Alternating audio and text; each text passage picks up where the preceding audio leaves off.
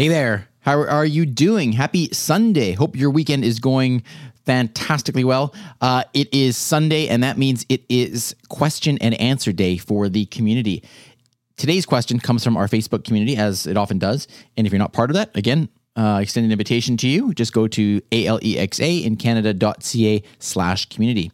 This question is from Reed Fontaine, and it's a great question. We haven't talked about this before. I don't. I don't think. Uh, he says, Can you have different pictures as backgrounds for different Echo shows? And he goes on to describe his use case.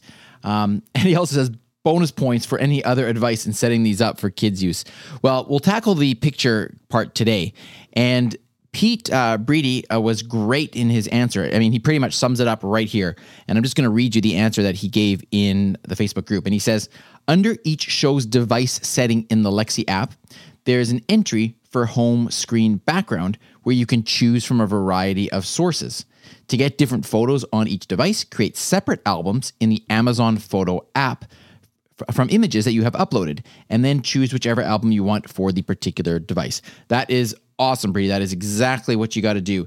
I want to just go into that a little bit more detail. So, if someone's following along, this is literally what you do. You go in your app, you click on the uh, more button in the bottom right, you click on settings, you click on device settings, you then click on the device that you're the, the device in question, and then you will see you scroll down and there is the home screen background option. You click that, and now you have options to manually select photos, do daily memories, this day in history, or other collections. And once you choose one of those, and you have, as Pete said, uploaded your photos to the Amazon Photo app, then you are able to choose the appropriate photos that you want, and you are all set to go. So, Great question, Reed. Hope that was helpful for you, and I hope that's helpful for a lot of other people.